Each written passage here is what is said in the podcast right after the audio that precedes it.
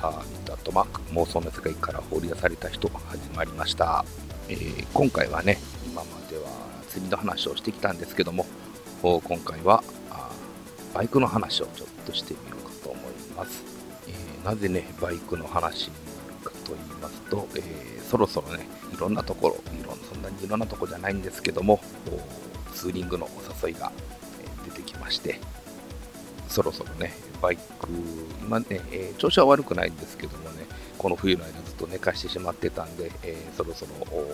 調整なり、えー、メンテナンスをしないといけないなというところに来ました。とね、最初にね、バイクが好きになったのは14歳、13歳、14歳の頃やったんですけども、えー、これもね、動機がね、少し不純なんかどうかわかんないんですけども、えー、とある漫画を見ましてね、バイクに乗りたいと思ったわけなんです。ただね、えー、そこからね、バイクの免許を取るまでに約10年ほどかかっております。なぜかと言いますとね、これはね、ちょっと家の事情も少しありの、地域の風習も少しありので、えー、あんまりこうバイクの免許を取れるという、まあ、10代でね、えー、環境になかったところに、えー、18で車の免許を取りまして先に車にはまってしまったというのが、えー、本音のところですね。その車もね、えー、まあ走り山街走り山で行かないんですけどね走り山街のことをしてたんですけどもその走り山街も、えー、最終的にサーキットを走るようになって、えすぐに、え自分よりも速い人があまりにもいるので分の器とはもうこんなものだなと思って、えー、思ってたところにね、えー、僕の、えー、いつも遊んでる連れがね、バイクの免許を取ったということでね、じゃあ僕も免許すぐ取って一緒にツーリング行こうぜと。言って、え僕は免許を取ることになるんですけども、え僕が免許を取った頃には、えもうこれもね、何ヶ月かなんですけどね、僕が免許取った頃にはその釣りはもうバイク乗らないと言い出して危ないから、えー、危ないからかな。んか、えー、もう怖いやったか忘れましたけどもそれで乗らないって言い出して、えー、結局僕がね、えそこから1人でずっと乗ることになるんです。でね、え最初に乗ったバイクが、え会社の上司の方に譲っていただいた VFR400 なんですけどもこれもね結構いろんなとこ行きました野宿。まあ僕はあの関西に住んでるんですけどもまあ近場といえば山山口じゃない山口行きましたが山口も行って、えー、あれはね、まあ、寒い中帰ってきたんですけども、えー、まあ、福井の方も行きまして、えー、和歌山の方も行って、えこれもほぼほぼね全部野宿なんですよね、えその当時はですけどね。今ちょっとね野宿する元気がないので宿をたまに撮ったりはするんですけどもあの頃っていうのはその、ね、一人旅でその辺の普通の宿って今でも今でもどうなんかな？入れさせてもらえないところがありまして何軒か断られてから野宿その辺の公園で寝たりとかね、こう、まあ、いろいろ考えたら危ないんですけどね、そういうところに、その辺で寝たりとか、まあ、それは、あの、あんましこう、迷惑にならないところでね、えー、寝るようにして、えー、ずっとやってきました。で、この VFR400 なんですけども、乗り始めてから1年半ぐらいして、大型免許が欲しくなって、大型っていうのはバイクね、大型の二輪が欲しくなって、えー、その頃には僕はもう教習所で取れるようになってましたんで、教習所に通って大型免許を取って、ある日、えー、地元の峠を走っていたところ、えー、ちょっとトラックと正面衝突しましてね、たまたま、まあ、僕生きてたというか、え、バイクがね、真っ二つになって、てくれて、まあ、バイクが犠牲になってくれて、えー、僕が助かったというような状況でね、その、その VR で事故ってから、えー、3年ほどちょっとバイクは離れていましたね。で、えー、その3年後ぐらいにですね、やっぱりどうしてもちょっと足が欲しいということで、え、スクーターを買おうと思いまして、えアドレス V100 っていうのを中古で知り合いに頼んで、安くで仕入れたんですけども、これもね、とある日に乗ってたらね、前方にね、こんもりとこう持った、まあ、アスファルトが多分、あのトラックからこう落ちて、持ってただけなんでしょうけど、それに、乗り上げましてね、前方、前方宙返りって言ったらいいんですかね、なんか多分僕のイメージでは5、6回転ぐらいしたと思うんですけど、そんなにしてないかもしれないですけどね、それで、そのバイクが大破しまして、バイクでもスクーターですね、が大破しましてね、えそれをバイク屋さんに持っていったらもう全損やから直せないということで、えこの色違いで新しい新車のアドレス V100 をもう一度買って、えそれも1年ぐらい乗ってましたね。で、このバイクもね、渋滞している旅行をね、さっそうと走ってたらね、横からその渋滞をね、こう、どういったらいいですかね、割ってこう、側道に入ってくる車、えー、どてっぱらを当てられましてね、えそれも僕飛びながら、えお尻から落ちて、で、その、まあ、それは大破じゃなかったんですけどね、あうまいこと、うまいことかわしたって変な言い方ですね、たまたまそのね、バイクが壊れないようなこけかこけ方じゃないですね、当たり方をしたので、えー、一応乗れてたんですけども、これはすぐにね、あのスクーターちょっと危ないと、自分の中で勝手に思いましてね、その後にバイクをすぐ買い替えることになるんですけども、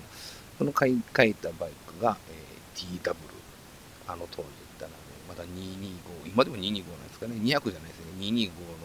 方を、えー、買いましたね。でこの TW225 でもね、えー、ちょこちょことよく旅行に行っては道の駅で寝てとかいうことを繰り返してたんですけどもね、えー、ある日高速道路を走っててね、このバイクね、よくよく頑張っても120キロ、あこんなこんなこんなこと言うんですかね、102、まあ、用を出してももうエンジンが壊れるんちゃうかなっていうぐらいぶん回しても120ぐらいしか出ないんですけどね、どう言ったらいいんですかね、なんか普通のね、おっさんの車に、ピュイって抜かれてしまったんがね、あんまりにも悔しかったんでね、えー、この TW225 から次買い替えたのが、えー、ZX10R ですね。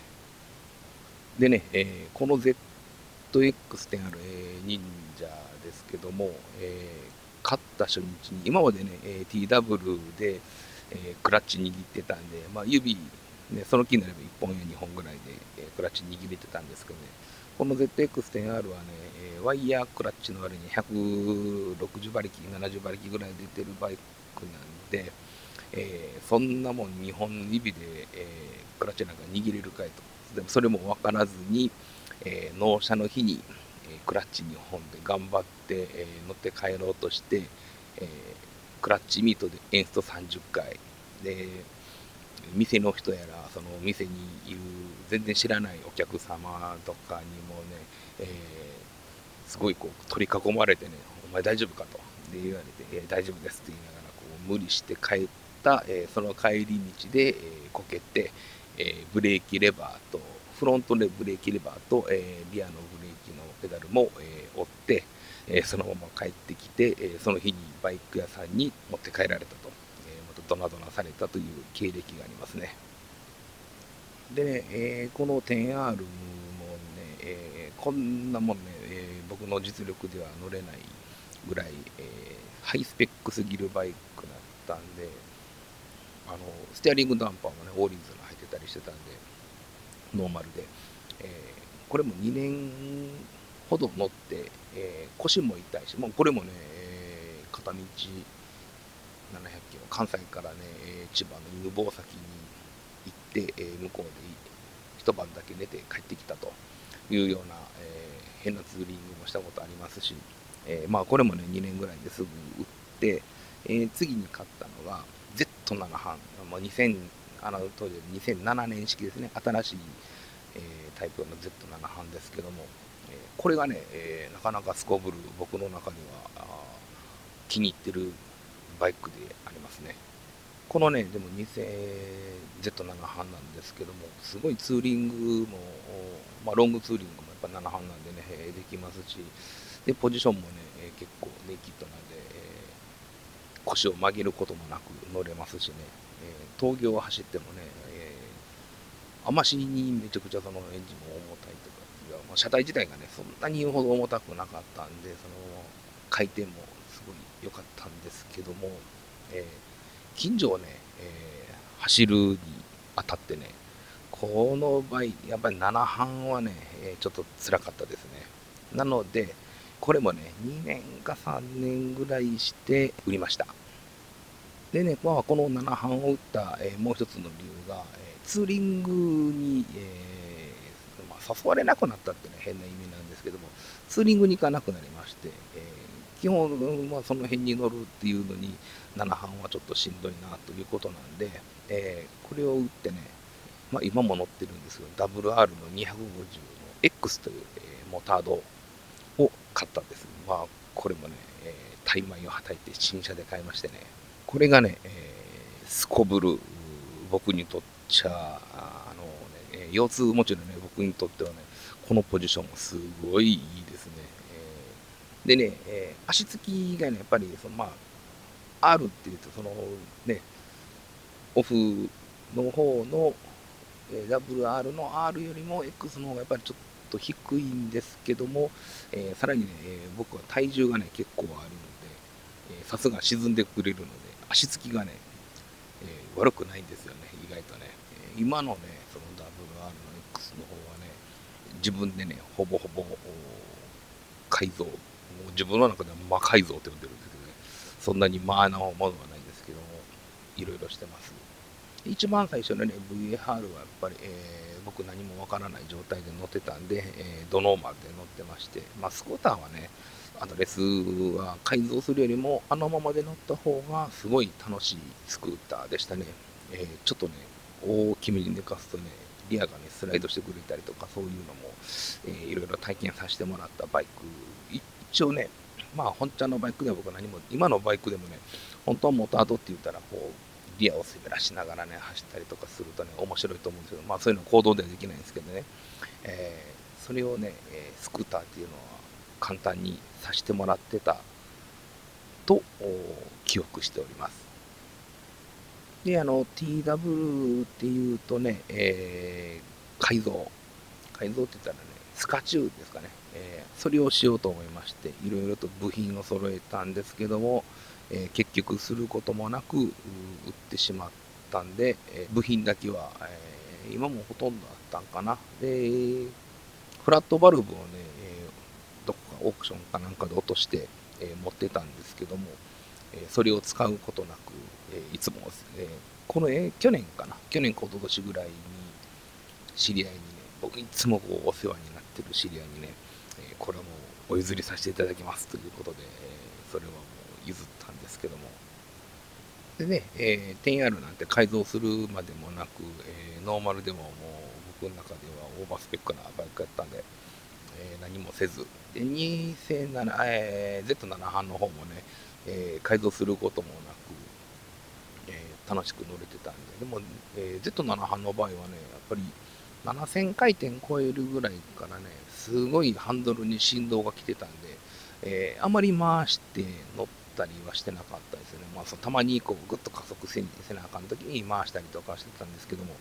えー、基本的にはそんなに回さず、えー、7000回転8000、まあ9、それね、8000か9000ぐらい、もともとね、1万3000か4000ぐらい回ってたと思うんですけど、えー、8000ぐらいまで回ったらもう振動がすごいこうハンドルに伝わってね、胃も痛くなってくるんで、えー、そういうのはもうほぼほぼせず、えー、安全に乗ってたんですけども。で、今の WR でね、え、変にその改造をする、まあ、癖言ったらおかしいですけどもね、改造に目覚めてしまいましてね、えー、ハンドル変えてみたりとか、ミラー変えてみたりとか、まあ、マフラー変えてっていうのを、まあ、ほぼほぼ自分でしてますね。えー、何が自分でできへんかっていうと、今のとこまだタイヤがノーマルのタイヤ、まあ、ホイールがね、ノーマルのホイールなので、え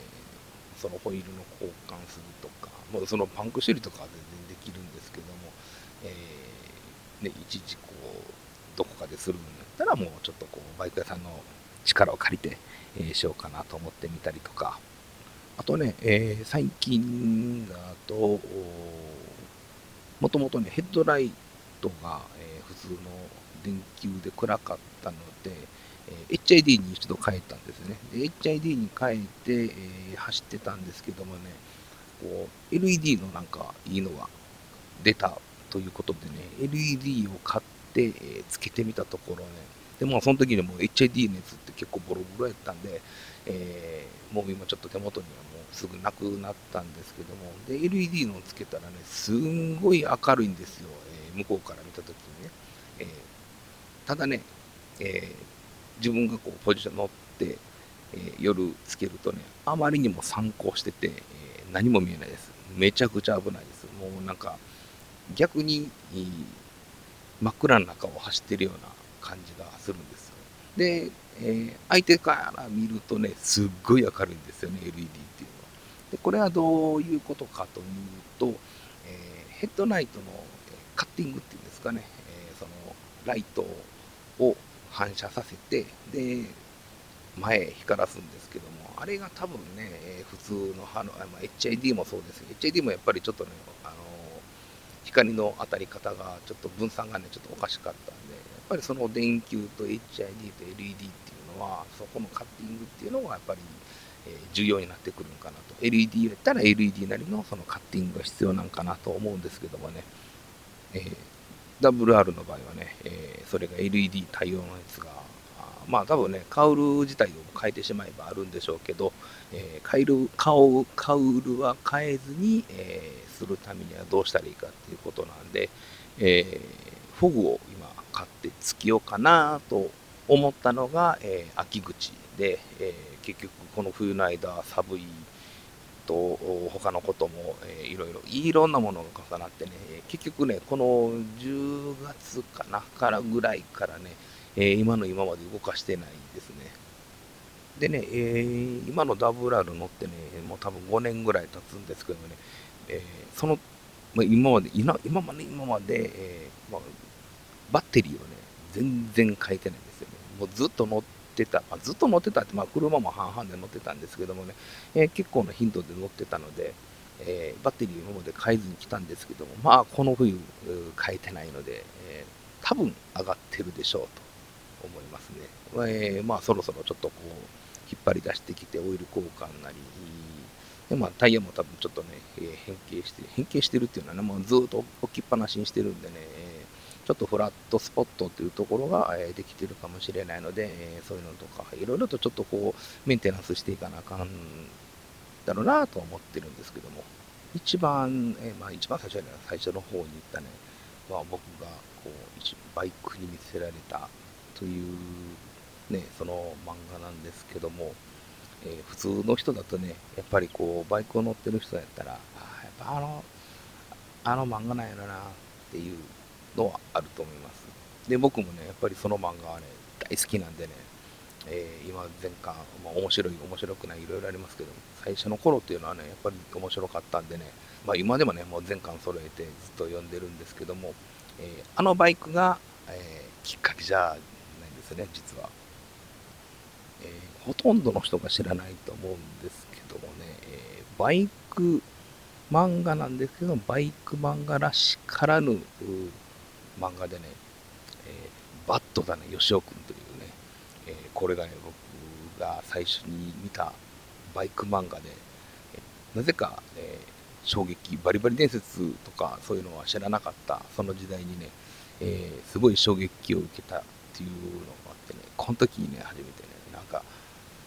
その、バイク漫画じゃないのに、バイク漫画なんですけどね、バイク漫画じゃないというかね、なんかちょっと難しいところなんですけどね、なぜかね、この漫画を見た時に、えー、バイクに乗りたいと思った、えー、記憶がありますね。でね、えー、またまたこれ僕の中でその今そのバイクの漫画も何もかも関係ないんですけども一番最初にまたがらしてもらったバイクがね TZR の後方排気のやつなんですね。えー、これが、ね、一番最初の時に、こうわ、めちゃくちゃかっこいいと思ったのでね、えー、今でもね、やっぱり欲しいというか、乗りたいなっていう思いはありますね。えー、でね、まあ、買える、ね、いろいろやっぱりこう仕事も長いこと続けてきて、買える経済力もあるし、まあ、レストランもしようと思えばできると思うんですけども、えー、なぜかね、そういう重い腰が上がらないというのがね、現状のところでありますね。まあね、えー、ということでね、えー、僕のどうでもいいような、えー、バイク談義でございますが、WR になってからね、すごいツーリングが増えてね、去年も、え5日間かけて伊豆の方まで、まあ、富士山も見てで伊豆の方まで行って、えー、帰りは、えー、伊豆から一直線で雨の中帰ってきたりとかねちょっとね結構過酷な、えー、ツーリングをあの250になってからさせてもらってるんでね、あの7半の時に言うてくれとそういうツーリングがあってたんですけども、まあ、それはもう時すでに遅しで、もう、えー、今更ながらや、今年はね、去年までね、えー、その人と一緒に仕事をしてたのでよく来たんですけど、ちょっとね、今年っていうか、えー、今年度と言えばいいんですかね、今はちょっと撮ってるのが3月31日なんで、えまた今年度なんですけど、ちょっとね、今年度は行けてないので、えまた次からは行く可能性がありますね。で、今ちょっと誘われてるのが、何年か前に、数年ぐらい前までずっと一緒にいてた人なんですけども、えー、最近ずっと会ってなくて、その人がね、久しぶりにちょっとツーリング行こうかということなんで行くんですけど、その人はね、1400cc のバイク乗ってて、僕はまた250のバイクでどないすんねんと思ってるんですけど、それもね、えー、また行った後に、えー、このポッドキャストでえ、そういう報告ができたら面白い、いいかなと思います。まあ、釣りのやつもね、え、魅力ばっかり語ってて、えー、どこにどういったかとかいうのもないのでね、えー、そういうのもね、え報告とかできたらいいかなと思っています。それではまた、え次回まで